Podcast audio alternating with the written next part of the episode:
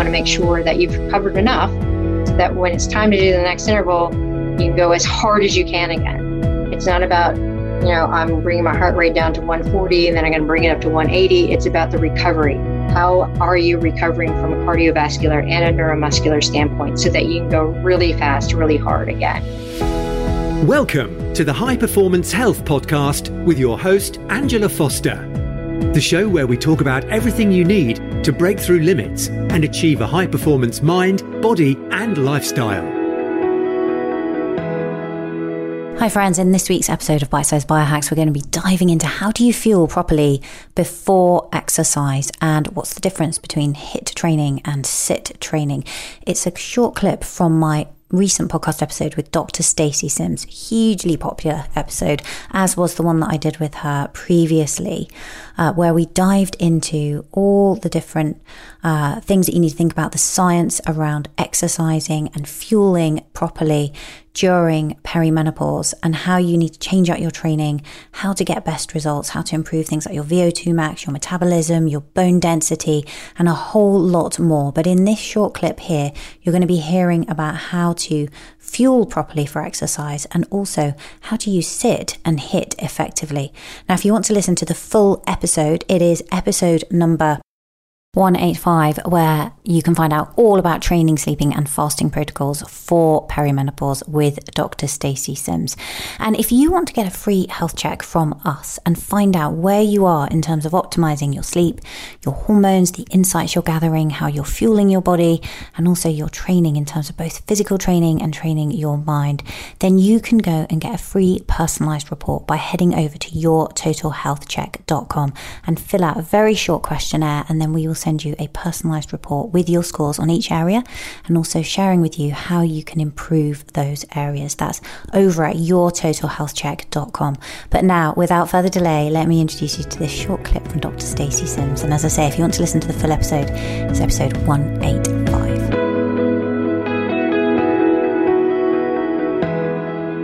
If you're going to go do some gym work with resistance training, we know that women should have some protein instead of carbohydrate before they go around 90 calories of protein. So, what is that? Mm, 20 grams mm. of protein. And that helps bring our resting metabolic rate up after exercise, after resistance training. If we're going to do cardio, then we want to put a little bit of carb in there. My protein powder has a little bit of carb in it, um, primarily because I love maple sugar, and the only time I can have it is when I put it with my protein powder. So I put maple sugar in with my protein powder and coffee. Um, so yes, this is there's a little bit of carb, but it's primarily amino acid based. Uh, so yeah, if you were to have put protein powder in your black coffee, you would have been good to go. So, so just so I clarify that, so if I was weight training, I would have the protein powder with the black coffee, but actually doing what I was doing today, which was some just sprints, very quick, short, sharp, uh, I should have had a little bit of carbs as well. Yep. Yeah. Okay. Yeah, because we're doing that kind of anaerobic training. Yes. yes. Yes. Okay. Interesting. So if we come back a little bit to nutrition, because we stick with them. So the sprint interval training that I was doing this morning, this is really important. And I think you talk a lot about this in the book. We need to provide, that's another way of providing a strong sim- stimulus. And a lot of the research I've seen, and I think you talk about this as well in here in the book, is about how that helps your mitochondria. Um, yes. There's also, um, so, okay, so just uh, let's step back a little bit to clarify for people. They might be wondering what the hell is sprint interval training? Can you just describe what they need to be doing? Yes, so sprint interval training falls under the umbrella of high intensity interval training, but both of them are different. So, sprint interval training is like full gas for 20 to 30 seconds with maybe 90 to 120 seconds recovery.